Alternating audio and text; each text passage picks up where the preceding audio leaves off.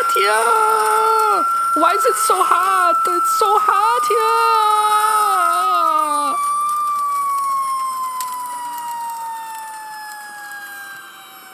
here. Welcome back to the Doggy Juice Pod, changing the way you think as a sports bettor. This is episode 9, Wednesday evening, October 3rd, and we're coming off our best weekend of the entire season so far going up 8.45 units in college football week 5 and up 14.665 units in NFL week 4. That's over 23 units of profit over the weekend, and we've now had five straight winning weeks to start the football season, and there have only been five weeks of football season. I think every play or lean I gave it on the pod last week won. Maybe I guess maybe one or two lost. I don't know. But either way, it was an incredible week. We even middled a few games like Ohio State and Penn State and the Chiefs and the Broncos game. So it was it was great, but we also have to keep in mind that this is unsustainable to keep winning at this rate. If you're listening to this pod thinking you're going to get all winners, it's just not going to work out that way. Just kidding. We're going to keep on winning, baby. Yeah, baby. yeah. On this episode, I'll start with some quick hitters. Then I'll give you my thoughts about the federal hearing on sports betting that happened last Thursday. And then we will get to our interview with Zizzle Bizzle, a finance guy who is interested in the number side of things. And quickly, congrats to Zizzle Bizzle for being the first Doggy Juice Challenge winner last week. He went 5 0 on his picks and won the $25 Venmo prize.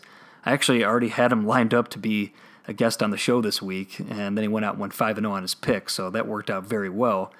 Just a reminder every Thursday afternoon, I will post the NFL Super Contest lines for the Super Contest version that I play in. All you have to do is just send me your picks, your top five plays against the spread according to those lines. If you go 5 and 0, then you win $25 on Venmo. If more than one guy does it, then I will use your Monday night total score, Monday night football total score tiebreaker to settle it. So congrats to Zizzle Bizzle. Next week it could be anyone else. And yeah, that's it. All right, time for some quick hitters. So, unless you've been living under a rock for the past few days, you are aware that the Cubs completed an epic choke job earlier in the week, losing back to back games at Wrigley Field, and when they only had to win one just to get to the division series. But in reality, they really blew it over the past month. They, they squandered a pretty comfortable NL Central lead, and I think a lot of that had to do with the fatigue down the stretch, all those early season postponements piled up on the Cubs, and they played in something like 42. They played 42 of the last 44 or 43 days of the season. They really had no time off. And obviously, Rizzo poked fun at it by staying in his uniform on that overnight flight to, to Washington, D.C., before flying right back to Chicago the next day. This team was tired down the stretch, and it showed. But there's also a stat that surfaced earlier this week or at least I was made aware of it earlier this week, that the Cubs scored zero or one runs in 39 games this year. And when you look at, I mean, that, that's staggering. When you look at the other teams in the top five on that list, it's not good. They're just one behind the historically bad Baltimore Orioles, and the other teams on the list are none of them are playoff teams. They're all bottom feeders. So that was an eye popping stat to look at. Um, it's tough to gauge what the Cubs need to do moving forward. I mean, they, they did win 95 games this year, and I mean, but when they did win games, it was by so many runs, and that really skewed their their statistics. But I think moving forward, they just need to tweak things a little bit. They still have the starting pitching intact.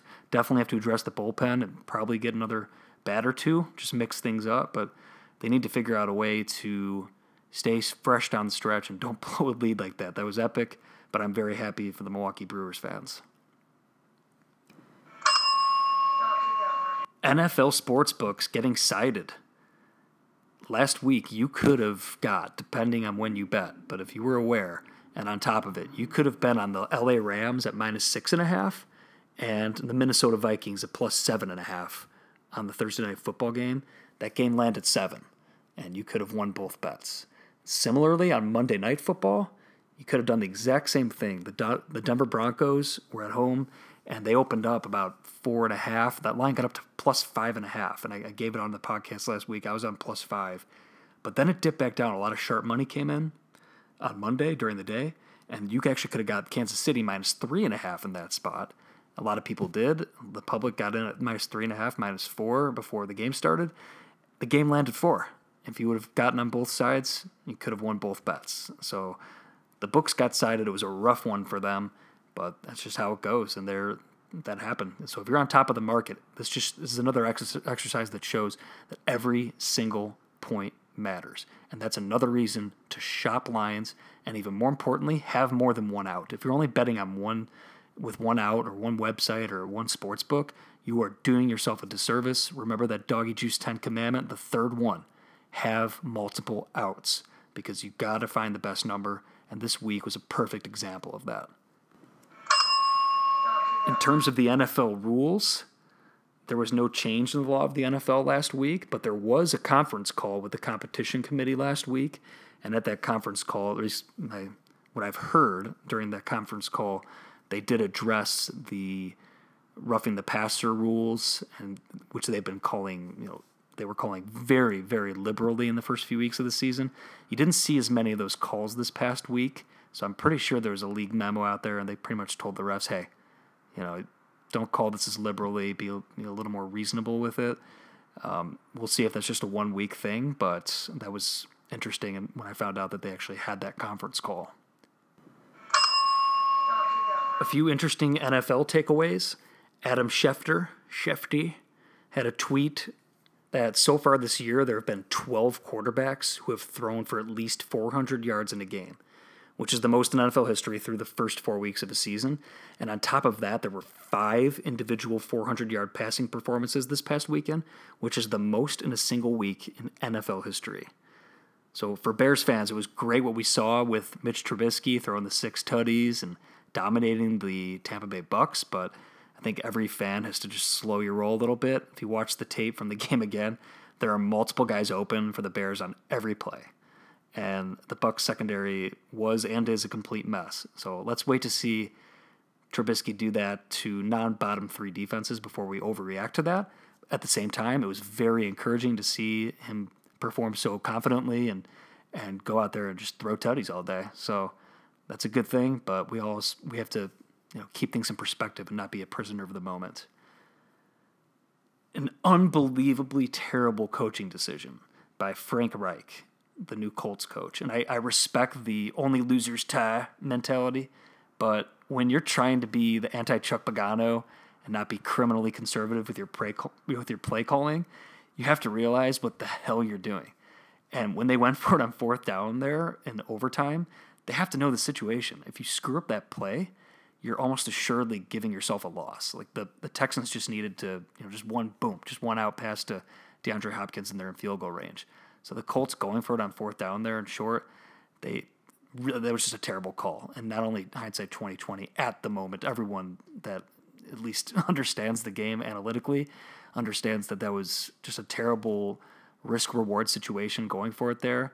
I mean, you have to respect, you know, the aggressiveness, but at the same time, the risk reward did not add up at all there, and they lost instead of tying, and that might end up costing them later in the season some interesting stats, and I found these on Onside Sports online, and some of it was also covered on a VSiN show that I was watching. The worst teams in the NFL on third down so far this year, in order, are the Bills, the Seahawks, the Cowboys, Cardinals, and Dolphins. And the Bills especially jump off the page with only a 24.1 conversion rate on third down and they have an average of 9.3 yards to go on their third downs compared to 7.9 yards to go for the Seahawks, who are second.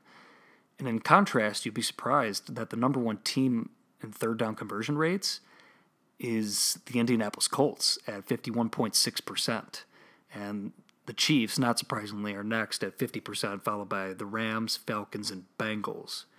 It'll be interesting to see how the Colts regress here, and I especially I think they will with their tough matchup tomorrow night in New England.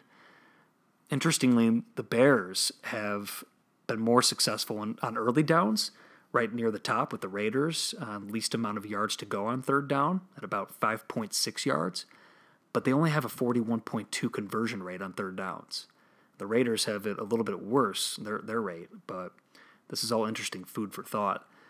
On defense, the Cincinnati Bengals have given up the highest rate of conversions on third downs, 5.8 yards to go on average, and a 57.4% conversion rate. That's a pretty crazy skew there. Interesting. Also, interestingly, the Chiefs' defense for how bad they are, especially on the run, they give up. They have 8.2 yards to go on average on third downs when they're on defense, and the opponents are only converting 25% of the time.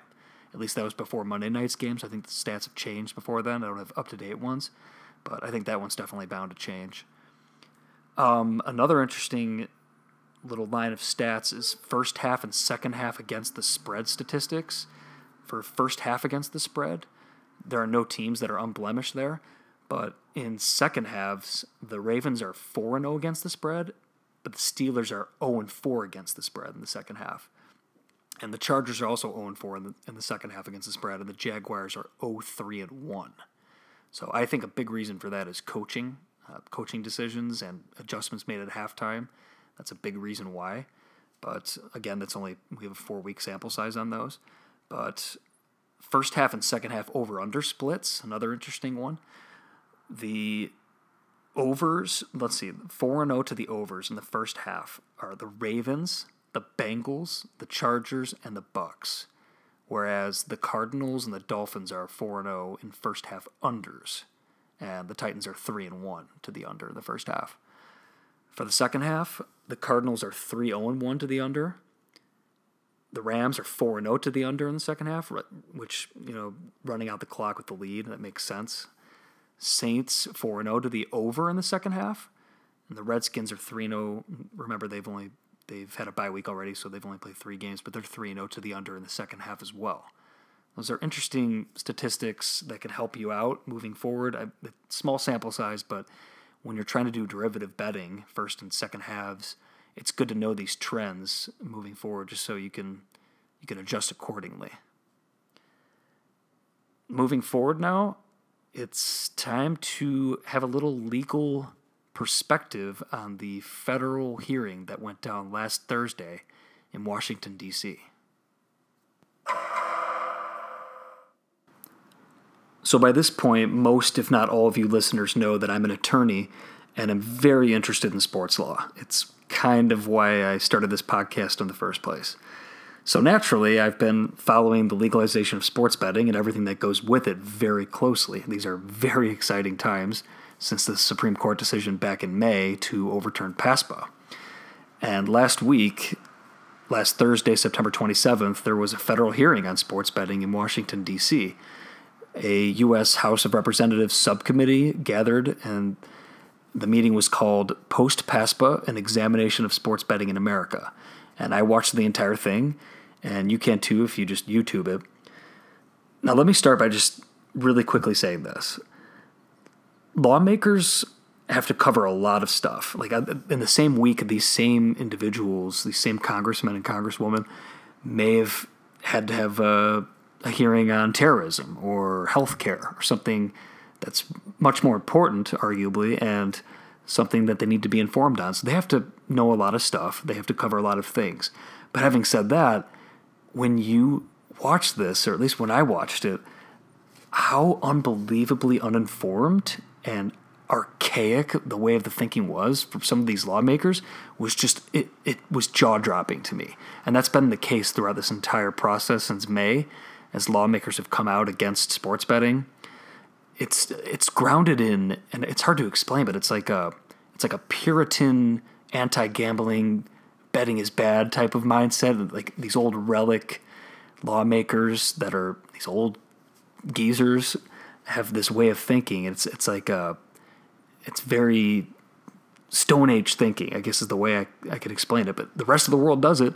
Europe, Australia, everywhere else, Asia, sports betting's legal, and they they have no problems or very few problems. But here we have a thriving underground market, a thriving illegal sports betting market. It's always been that way, and yet these guys can't see the light and understand that hey, it's already going on, might as well tax it. But no, no, no. If, if we're going to legalize it, everyone's going to become a problem gambler. It's just, it's unbelievable the way the thinking goes down. And I've I had some big problems when I was watching the the panel of some of the speakers what they were saying was just just had my jaw dropping the entire time.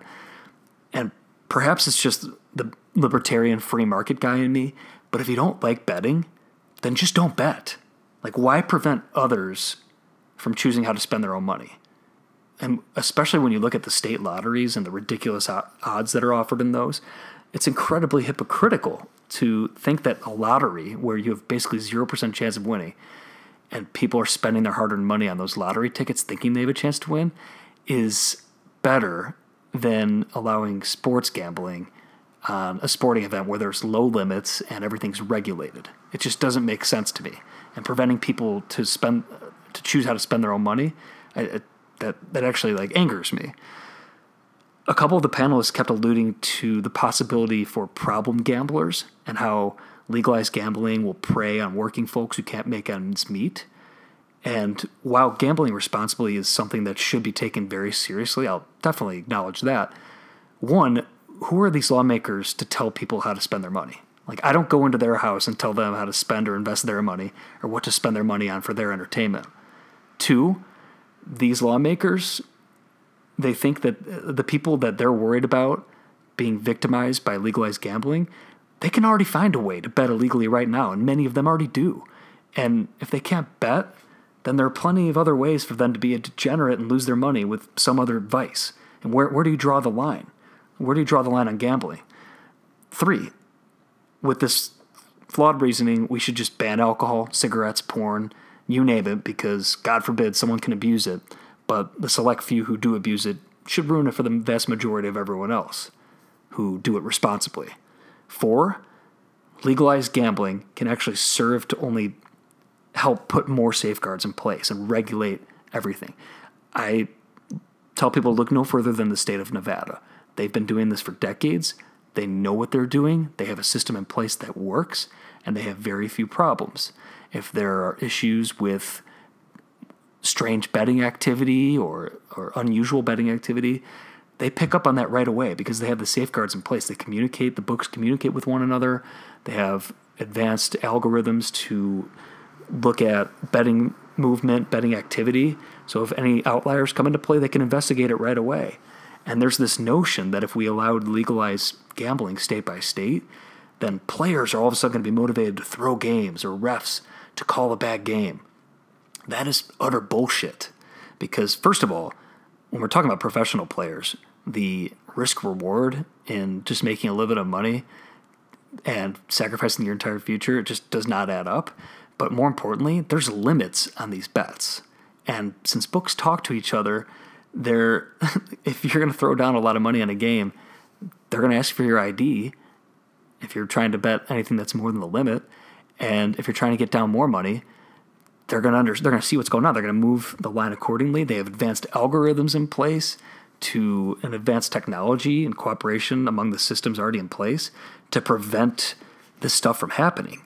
Like w- when the Tim Donaghy situation happened, the Vegas odds makers picked up on it. Um, when there's other crazy line moves or match fixing issues, that stuff's picked up on because of irregularities in the betting patterns.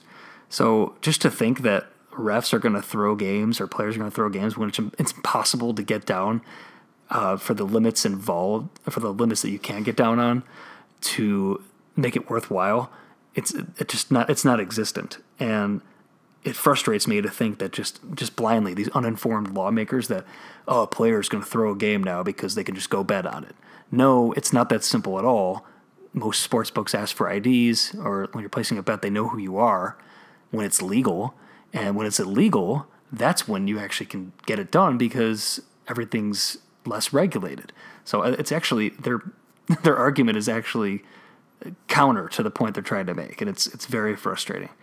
Um, another thing is live betting. Some of the panelists don't support the idea of live betting and only want brick and mortar betting, but that just shows how unbelievably uneducated they are in this because live betting and online betting is the way of the future. If you look at Europe, that's the overwhelming majority of, of the betting that goes down. It's it's online and and that's the way it's going to be here in the future. If you don't think the future of sports betting is is mobile based and online, then you are kidding yourself and you should not be deciding the law on something that is important to people that actually do care about it. Be informed, and if you don't agree with sports betting, at least know what you're talking about. I'm going to be covering this quite a bit in the future. In, in future episodes, there's a hearing in October later this month um, in Illinois, and it's going to probably touch on some of the similar issues that the, the federal one touched on. But right now, Congress, the federal U.S. Congress, is looking to set up a federal framework for sports betting. Um, they're looking at doing it. They may or may not choose to, but right now it's a very uh, we're, we're at a crossroads, I guess is the best way to put it federally, while states decide whether or not they want to actually institute it. And I'm happy to answer any questions that people do have about this. I'm, I'm trying to keep up on top of it, but this is an ongoing thing. It's going to be very interesting to see where things go, but it's also very frustrating to see how uninformed some of these lawmakers are. So I'll get off my soapbox now, though. We have a new guest for this week on the Doggy Juice Pod. Um, he doesn't really need an introduction, but he's the first winner of the Doggy Juice Challenge. And here it is the interview with Zizzle Bizzle.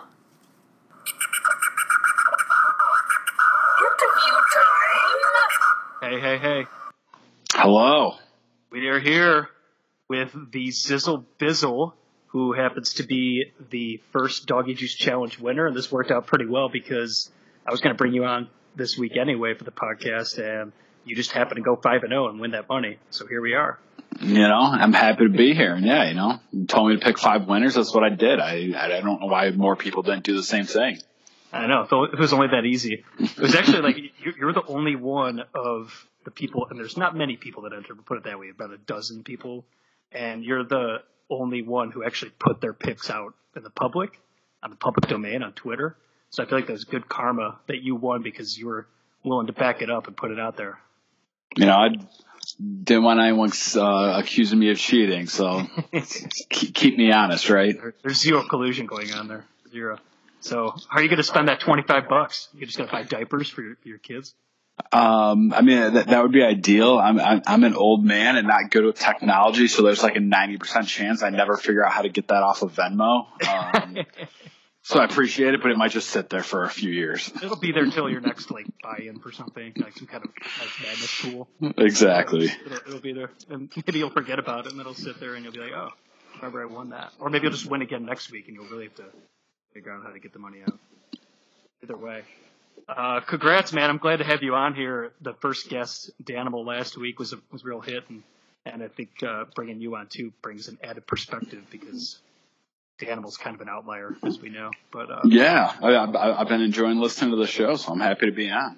Yeah, I'm happy to have you on. And um, really quickly before we jump in, um, how did you make those picks last week? Did you just like go with your gut, or do you look at the at the lines, like the line movement, in some of the some of the websites, or listen to the Doggy Juice Pod, take tips from that, or what do you do? Um, I mean, a lot of it was gut combined with, you know, some, some advice from the Doggy Juice pod. Um, I, I had Rams minus six and a half. I know you, you, you're big on Vikings plus seven and a half. So we are able to kind of, uh, you know, figure that one. But yeah, I'm believing what the Rams are doing. That team looks really good this year. So when I saw a touchdown, I like that. Um, big fan of taking home dogs. I think I had a couple of those in there and It's a good way to look. and then yeah, I, I just didn't believe in the uh, the Fitz magic hype going against that Bears defense. So I I, I thought that one was a, a a likely outcome for the Bears to cover there. Those were good calls. You ended up going five and zero with that Monday night cover. Obviously, it was plus five and a half on that. Um, the line actually closed three and a half or four, depending on where you shop. But that's a good look, man. I actually went five and zero on the super contest as well, which is great. And the actual thing I do, I think I'm gonna get like a like a like a thirty dollar payout because you split it with everybody else that went five and zero. But hey, it's good to it's good to do it. It's rare to do a five and zero week because let's be real, like at best you're you're almost flipping a coin. So. I mean, it's my expectation at this point. So I'm just you know I'm assuming I'm going to do it every week going on. Yeah, well, I mean, that's what usually like there's two to three per week where you feel kind of good about, but then the extra, you know, one or two that you got to pick to make, you got to do five picks, and there's only, you know, especially during these bye weeks, you're getting like 14 games, and you're just literally looking for anything that's over 50% at that point because some of those like that extra pick or two that you're not sure about? You're just kind of just throwing it out there. Well, and I laugh because I haven't, you know, I, I haven't done actual sports betting in a, a couple years now. Um, you know, un- unlike Danimal last week, I, uh, I I recognized that I didn't have an edge and stopped doing instead of just continuing to donate my money. You're smart. Um, and, and and the first doggy juice challenge, you know, I had uh, you know, I was betting on that Browns game. I forgot what the exact line was, but uh, when they brought Baker in and the Browns like covered by like a half point, I was just this this this is the sixty percent that Roselli was talking about, where it's just you know super frustrating to feel like you did everything right, uh, and just watch your your spread lose by a half point. Yeah, that's tough. Losing by the hook is really difficult. But uh, it was a good showing, man. So I was actually gonna that's be my next question about what your thoughts are on sports betting in general. And I know you're a big numbers guy. You work in finance world, but you were smart enough earlier on. I think maybe I don't know if this is correlated to the fact that you got married and started a family, but kind of got out of the the actual day to day sports betting game. But I know you're still very much interested interested in it, and that's like, um, and I want to hear your, your point of view here in a sec. But I feel like when you look at Vegas and all the lines involved with sports betting, you gain a better understanding of the sport itself. Like you don't have to bet to be into to line moves and and all that stuff. You know what I mean? Yeah, I mean the the, the analytics behind it certainly interests me, and you know I, I think you you know you've compared it to uh, the stock market and whatnot, where it's just like there are inefficiencies that can be exploited and to me that I, you know, there's a lot of interest in that. I also have recognized that, you know, I don't have the skill to exploit those inefficiencies, but, you know, I, I appreciate the people that do. So, you know, that, Five and zero. You know. you, you know what? There's a slippery slope, right? It's going to get me back in and all of a sudden I'm going to have, you know, 30 units out on college football one Saturday and not know what I'm doing anymore. Yeah, but I mean, as you know, too, being a numbers guy, like they're, and I, I had to learn this the hard way, but the law, law of large numbers, I got really familiar with that very fast because it's just, you're going to go through those bad streaks and those good streaks. And right now I'm actually going through like one of the best streaks of my life, but I know it's, it's unsustainable to, to hit at that rate. Just like, you know, it, when you're putting your money in at best at a 55 to 60% expected win rate, going to go through a lot of. It's like flipping a coin. You know, you can flip it, flip it ten thousand times. You're going to end up hitting twenty tails in a row at some point. You know, you put like ten thousand monkeys in a room, and one of them's going to write Shakespeare. You know.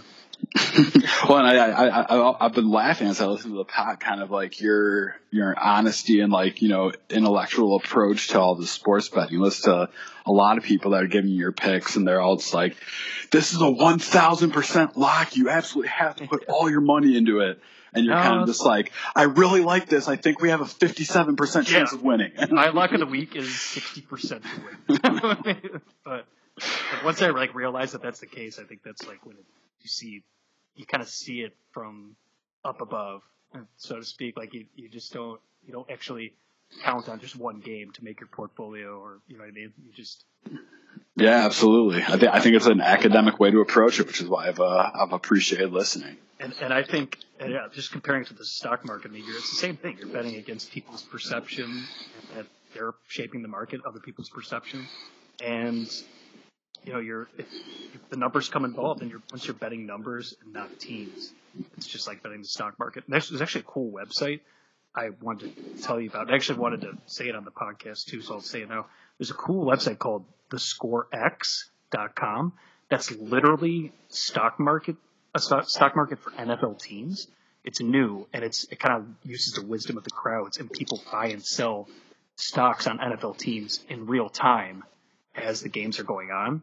So like if you're you know the Bears are playing the Buccaneers on Sunday, when the, they're blowing them out in the first half, the Bears price was obviously soaring and the Bucks price was, was falling, and you could actually like put money. But so there's already websites that exist that actually literally make it a stock market where teams are the stocks.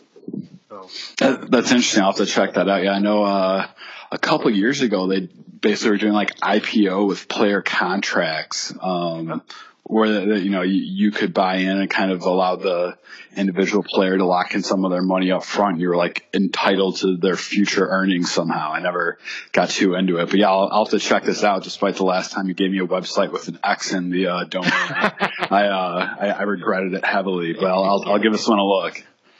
Yeah, this one uh, one might be a little more appropriate, especially if the kids are walking around. You don't have to worry about hiding and locking the door. yeah, that's one. So, do you think if sports betting, like so the legalization of sports betting in Illinois is imminent? In my opinion, are you the type that once it's legal, do you think you'll you'll jump in? And I mean, obviously, I could see you being the type that at least make wagers in Illinois instead of waiting to go do them in Vegas. You know, like small smaller wagers. But do you think you would consider getting more involved um, once it's legalized in your home state?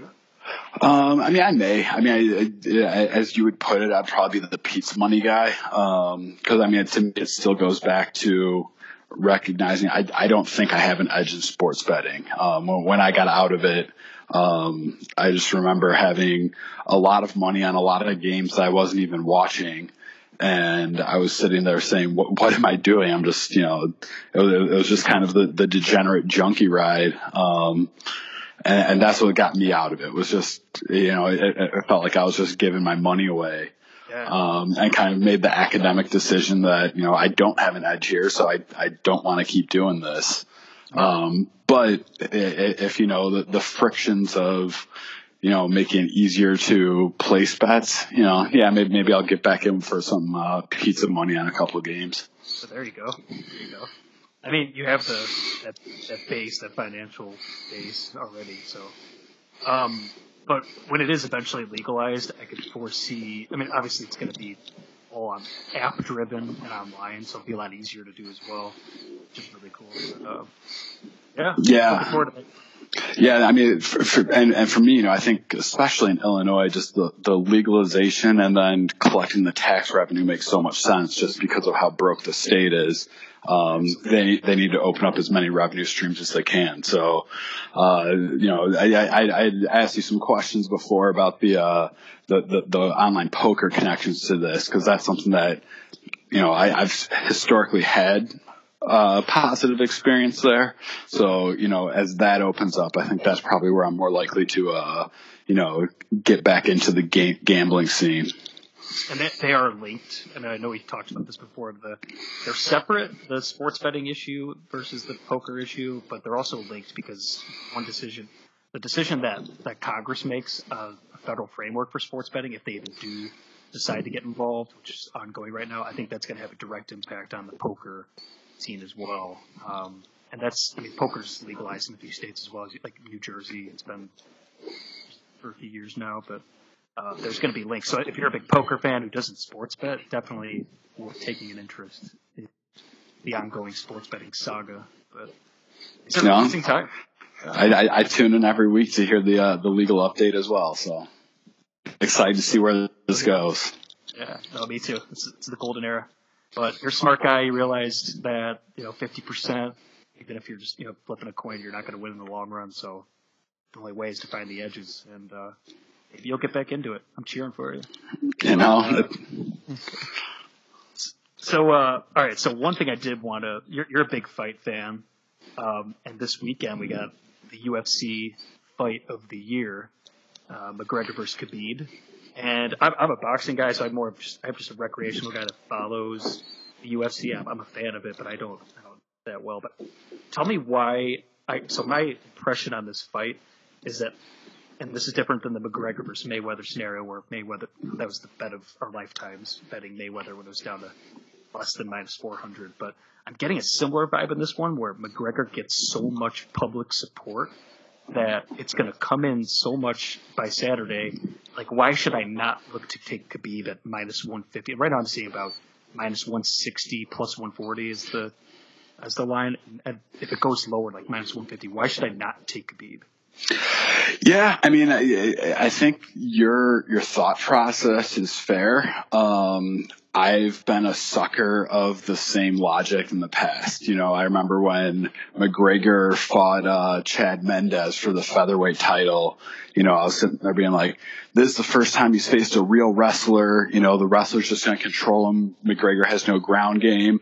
And second round, McGregor KOs him. You know, I thought the same thing when he fought Aldo. I'm like, he's fighting one of the all-time greats. You know, he's kind of had, you know, his opponents just handed to him. Going to get the best of him. 13 seconds later, you know, Aldo's unconscious. Um, so while I think, you know, you look at the matchup and you say, you know, Khabib's ground game is just that impressive, and McGregor doesn't stand a chance. You know, part of me has learned from my past mistakes, where you know I'm not going to count out Mystic Mac, and you know, you know, precision beats power and timing beats speed, and McGregor has shown quite uh, emphatically that he has good uh, precision and timing. I remember you told me in the past not to look past McGregor. Like, don't underestimate McGregor at all. And I think that's smart, especially when you consider the fact that he's you know, he's such an important part of of the UFC and the MMA. I feel like, I mean, not to say that there's going to be any shenanigans involved there, but you know, you just have to think anything to keep McGregor turning the money train is, uh, is a good thing for the UFC. Yeah, I mean the shenanigans on that front, I think, already happened. Uh, you know, the, the, the McGregor attacking that bus was so staged and just drumming up interest for this fight, which uh, you know I've heard is somewhere between two million and three million buys. So um, that that that bus attack, I think, was pretty choreographed. But yeah, I mean, I, it'll be an interesting fight, and uh, you know, yeah, I, I, I think you know I'm excited to watch it. You know, the, the, the, Go ahead. I was just going to say the, the one aspect I know that we talked about when this was first announced was, you know, there is, was an arbitrage opportunity to, you know, you you you bet uh, McGregor early on, knowing that the line was going to move.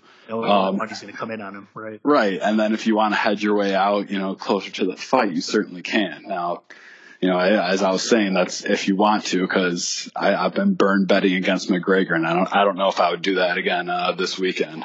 So what I think I would do, and I've, I've heard this too, is if you're going to play that way and bet on Khabib right before the fight starts, do it in Vegas because I heard like the Irish travel like crazy. All the McGregor fans in Vegas, especially like all the offshore sites or elsewhere outside Vegas, the line doesn't move as much as it does in Vegas. It's almost like a Vegas Golden Knights thing where everyone in the town's betting on them, so folks are forced to move the line accordingly. So I've heard that's the move. If you're looking to bet anti McGregor, be in Vegas for it. So I wouldn't be surprised if we saw like a ten or twenty cent difference on the line from Vegas versus elsewhere. But. See, it's, it's, it's your analytics that give you that little extra edge. There you go. So maybe you could book a flight to Vegas. maybe bet Gregor on the Khabib and just enjoy the arbitrage. There you go. I wish we could do that, but so it sounds like I mean, if, McGregor has a chance, it's going to be maybe knocking him out um, early. You think, or hitting him with a punch instead of getting on the ground? He wants to avoid the ground. Yeah, I mean, and and I haven't seen all the uh, the detailed lines, but uh, yeah, I think if McGregor's going to win this fight, it's going to be by a knockout in the second or third round. Um, you know, I, I maybe the first. You know, he obviously did that to Aldo, but I, I figure he's just it's been a while since he's been in the octagon. Probably going to take at least a round to kind of you know get it, get his you know feel for everything back. Um, and if it goes more than three rounds, you know, I think there's a concern that he gets gassed and Khabib just takes him to the ground, does what he wants with him. But, um, you know, the, in, in terms of kind of playing the lines the right way, I'm sure if you look around McGregor knockout in the second or the third, that's probably the best way to get the best value on him. Best value. Interesting. All right, that's worth taking a look at. Um, and really quick too, I was reading up about Nate Diaz and his fight this weekend, but it's like not a title fight anymore. I don't know if you know anything about that, but I haven't been following too closely. But. No, I uh, so I, I, don't know much on that one. I uh, I'm not as in tune to the UFC as I should be. With uh, you know, I got a three week old daughter at home, so I haven't been able to uh, follow the the rest of the card as closely as.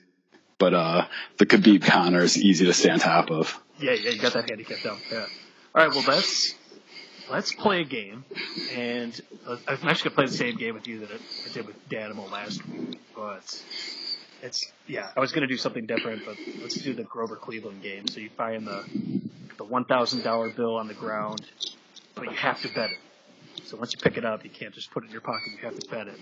And I'm gonna give you propositions, and you choose which side you want your your Grover Cleveland on. So Sounds good. first one. Well, this is an easy. McGregor Khabib. And we'll do it. We'll say the Lions how we explained it. You got your thousand on McGregor Khabib. Um, and I, I've seen lines with McGregor come in plus 140 ish. You know, it, Yeah. t- t- I, as I was listening to your game with Danimal last week, I was sitting there, I was just like, if pros bet numbers, you weren't giving numbers on all the lines. But, uh, Yeah. at the lines that I've seen, uh, you know, I, I like McGregor's chances. Um, I think I've seen just too many times where people say his style's not favorable enough, and then he proves people wrong. So, with his uh, his power at that weight class, all it takes is one, and uh, you know, if I'm getting plus money on that, I'll take that bet. All right. I like that. Let's assume for the rest of them that the line is even. So there's no Okay. just even. Yes or no? The White Sox make the playoffs by 2020. So including your 2020. So I get two more seasons on that. Um, Thousand bucks. I'll be optimistic. I'll take it. You know, they they've got a promising farm system, so hopefully that'll materialize over the next two years to at least get them into the playoffs. Um, I, I've seen them mess up with prospects before, but being a White Sox fan, yeah, I'll, I'll stay optimistic and say yes, they will. Also helps that that division is pure trash. You know, it makes it that much easier, right? You don't have to overcome as much when got the bottom feeders in the same division as you. But I mean, obviously the Indians will be they'll have a lot to say about that. All right, I, I like that one. What about? And this is the actual. This is pulled. This line is, actually pulled from an actual book, so you can actually bet this right now if you want to. Over under Bulls 28 and a half season wins. And actually, I've seen 29 and a half, so that might be tipping it off a little bit. But over under Bulls 28 and a half wins. Give me the over, and this this may be my uh, bias again, but uh, Wendell Carter Jr. You know, the Duke the Duke guy's got uh got size, and yeah, I'll, I'll take him as being a, a good player, and I'll take the over on that. You're a smart man 'cause it's it's been a lot of over money on that. It's I've seen a lot of 29 and a halves now actually. It's split, but a lot of juice on the over. So you're uh, you're thinking along with the where the money's coming at least. Yes or no? The Bears finish with a better record this year than Green Bay or Minnesota. One of the Oh, give give me the yes on that. Bear, Bears are winning the Super Bowl this year. Did you see Trubisky Oh, throw yeah. six touchdowns with that defense? I'm drinking Yeah. Kool Aid, man. We're Super Bear Super Bowl. Let go. You're drinking so much Bears Kool Aid. I mean, it's hard not to after this week, though. But and you'll hear this in the pod. I'm going to bring up some numbers on the pet. It's got to kind of slow your roll on Trubisky a little bit, just because everyone's happy about the six touchdowns, but when you see all the other pass yardage and that's going on with other quarterbacks so far, it's it kind of lessens the impact. but Yeah, I mean, I, I mean, I, I that defense is so good though. I, I'm a believer that if Trubisky is average, you know, the Bears are in a good spot to make a playoff run. Let alone if he's great. All he has to do is just not be bad. So Yes. ho- hopefully this uh that week four is a sign of things to come. Yeah, I mean, the Bears, like you said, Bears D right now. It's, I mean, man, it's it's like we're getting flashbacks to ten years ago, twelve years ago with Urlacher and Briggs and those guys. Uh, And, and Grossman looked good some games, you know. Yeah. he, looked, he looked terrible others, but he, he was offensive player of the week a few times. I almost feel like if Kyle Orton was on the team right now, he's that average. And I'm just kidding, he sucks. but you know, if you have just a guy like you said who doesn't make mistakes, like Orton was that guy. Granted, we you know the game's changed I think since then, and we you have to have a good passing attack to succeed today. But um, but yeah, I agree with that completely because the Bears, every single unit they have on that team is above average to very good, except quarterback. So if they could just shore that up and if he could just be decent, make a run. All right, last one. The Rock or Stone Cold Steve Austin in the fight right now. Um, I mean, you got to go with like you know, if that's an actual question, you got to go with The Rock. I mean, Stone Cold's got neck issues. The Rock is just a freak of a human being. You know, I guess I'll, I'll throw the curveball and I'll say uh, the Heartbreak Kid, Shawn Michaels comes in, takes them both out. You know, let me, let me get some of that outside money on that. What about uh, Triple H or Undertaker? They have anything if they came in if you switched them? I, uh, for the sake of any wrestling fans, I just hope they keep Undertaker out of the ring. Um, you know, sure, if, if, they make us watch that, I'll take Triple H. But uh, you know, it's time for Mark Calaway to just hang those boots up. All right. Well, I, that's something I know nothing about, but I'm just going to assume that you're right there. yeah, it's it's a guilty pleasure, but uh, you know, yeah, I'll, I'll stay on top of my WWE lines. You know, you, you, give me give me a chance to bet those, and I'll get back into gambling real quick. You, can you can bet those on offshores. The limits are extremely small, so obviously, I think like they're like hundred, a couple hundred dollar limits on those, but you absolutely can. Well, I just remember uh, the WrestleMania that Undertaker lost. I saw some lines, and it's just like an hour before the pay per view, they swing like dramatically because you know people know shit. Yeah. Right, so, someone gets the script, and all of a sudden, you know. So yeah, if I, if I could bet in a way that wasn't uh, so easily influenced, I would be all over it. Fair enough. That's kind of like those like award, award shows and stuff, or like the Academy Awards. When you see that steam just come in, people know. They like like like or, or, like the Super Bowl prop on um, the color of the Gatorade. Also, do you see like the blue Gatorade's minus five hundred. Yeah. Blue Gatorade because someone's betting with with the knowledge, but it's impossible to get down for any substantial amount of money or even decent amount of money on that because obviously the limits and they know you know the people know. So they'll usually take it off the board at that point. Anyway, all right, man. Well, uh, dude, it's been a good talk. Actually, shoot, five minutes almost. So, uh, just good, good bringing you on. You know, it was, it was, a pleasure to be on. Sorry for eating up so much time, and uh, yeah, I look forward to continue listening. Yeah, man. And we'll hopefully bring you on again sometime in the future. We can delve more into the analytics side. I definitely wanted to. One thing I did want to share with you is, or talk about that we could talk about next time is like more about how I do the numbers and stuff. But I guess we'll just have to wait for another time. But just the, my biggest stat that I use, I, I wanted to bring this out, at least unveil the curtain a little bit, is key stat for football yards per play. If you look that way, that'll usually get you to where you want to go. That's the stat that, at least from my understanding, the sharp, the odds makers in Vegas and the sharps use. Yards per play stat. That does not. That stat does not lie. If you look at total yardage, sometimes those stats lie, but yards per play.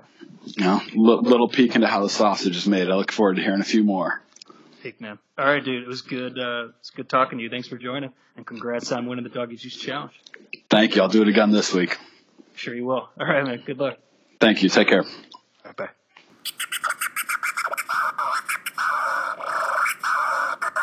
Okay, well, that will do it for this episode of the Doggy Juice Pod really quickly, in terms of look aheads for the weekend, there's really not much this week that's jumping off the page. It's an ugly looking card right now for me in college football and the NFL. But as always, that can change. The market can open up opportunities as the week goes on. I'll be back on Saturday with any plays and leans that I may have for the weekend action. Right now, I'm actually taking a look at my Iowa Hawkeyes, not to be a homer because I am a Hawkeye, but laying less than a touchdown against Minnesota is not bad in this spot. Minnesota has a lot of cluster injuries, and it's a good spot for the Hawkeyes coming off the bye, so I may be taking a look there. Haven't locked anything in yet. Um, also, Virginia Tech hosting Notre Dame. That's going to be a tough one. I've been playing on Notre Dame recently, but Virginia Tech getting all those points in Blacksburg with Enter Sandman playing before the game. That's going to be a crazy atmosphere there, so might be taking a look at that one as well. Otherwise, we have hockey starting tonight. Uh, don't really, uh, I don't want to say I don't care, but hockey's definitely far from my forte. But the Maple Leafs are your favorite to win it all at eight to one. Blackhawks are forty to one. I think we're seeing the door shut on that Blackhawks window. For me, I kind of like uh, San Jose. Actually, I just wanted to say that because I wanted to sound like Barry Melrose. But anyway, hope you all enjoyed the episode and I will see you on Saturday for the next episode of the Doggy Juice Pod. Doggy Juice out.